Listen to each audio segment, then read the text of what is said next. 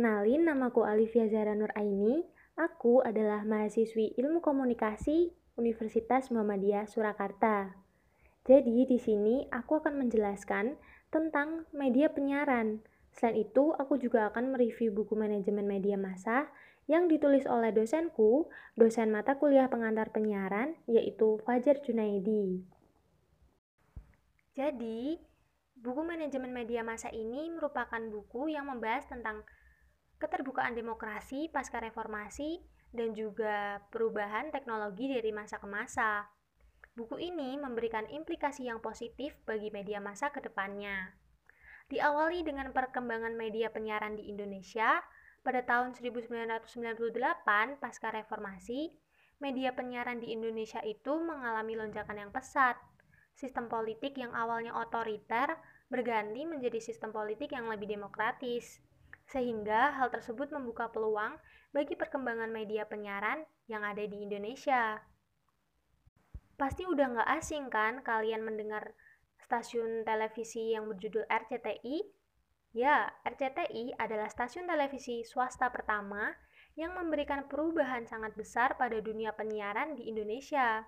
Setelah RCTI disusul SCTV, Antv, Indosiar, TPI, dan juga beberapa stasiun TV lainnya.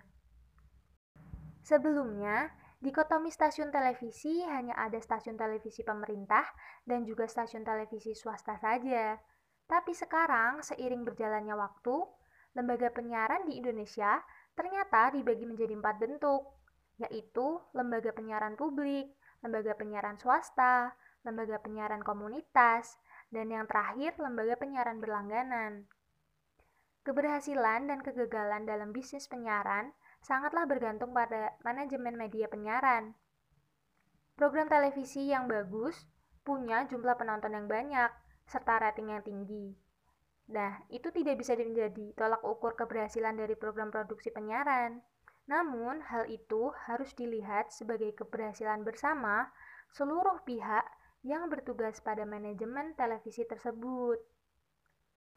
Selain itu, dalam pengelolaan atau manajemen media televisi, terdapat struktur organisasi manajemen televisi itu sendiri. Struktur organisasi manajemen televisi ini dipimpin oleh manajer umum atau general manager. Posisi manajer umum ini adalah posisi, posisi tertinggi pada stasiun televisi yang sekaligus menjabat sebagai ketua dewan direksi. Tugasnya yaitu memanajemen atau mengkoordinasi berbagai program acara yang ada dalam stasiun televisi tersebut dan juga memonitori segala acara dan kegiatan para kru dan timnya. Terdapat empat divisi yang membantu kerja manajer umum dalam pengelolaan manajemen media televisi itu sendiri, yaitu ada teknik, program, pemasaran, dan juga administrasi. Masing-masing divisi ini ternyata memiliki peran dan tugasnya sendiri loh. Tugas dari seorang praktisi teknik dalam stasiun televisi yaitu bagian penanggung jawab atau PJ, serta menjaga kelancaran program acara. Bagian divisi teknik ini melibatkan alat penyiaran yang tentunya butuh perlakuan khusus dan juga merawat peralatan agar selalu prima dan siap digunakan untuk produksi. Keren ya? Kemudian yang kedua yaitu divisi program. Tugasnya yaitu melakukan programming pada sebuah stasiun televisi dengan mempertimbangkan jenis acara, waktu tayang, dan perilaku menonton dari halayak umum.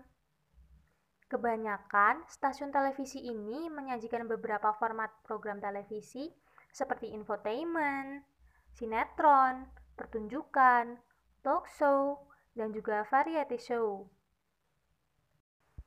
Penataan program televisi sangatlah berpengaruh pada kualitas dan kuantitas baik dan buruknya stasiun televisi tersebut. Nah, selanjutnya ada divisi pemasaran. Perannya di sini yaitu pada bagian marketing dengan menjual program kepada pengiklan.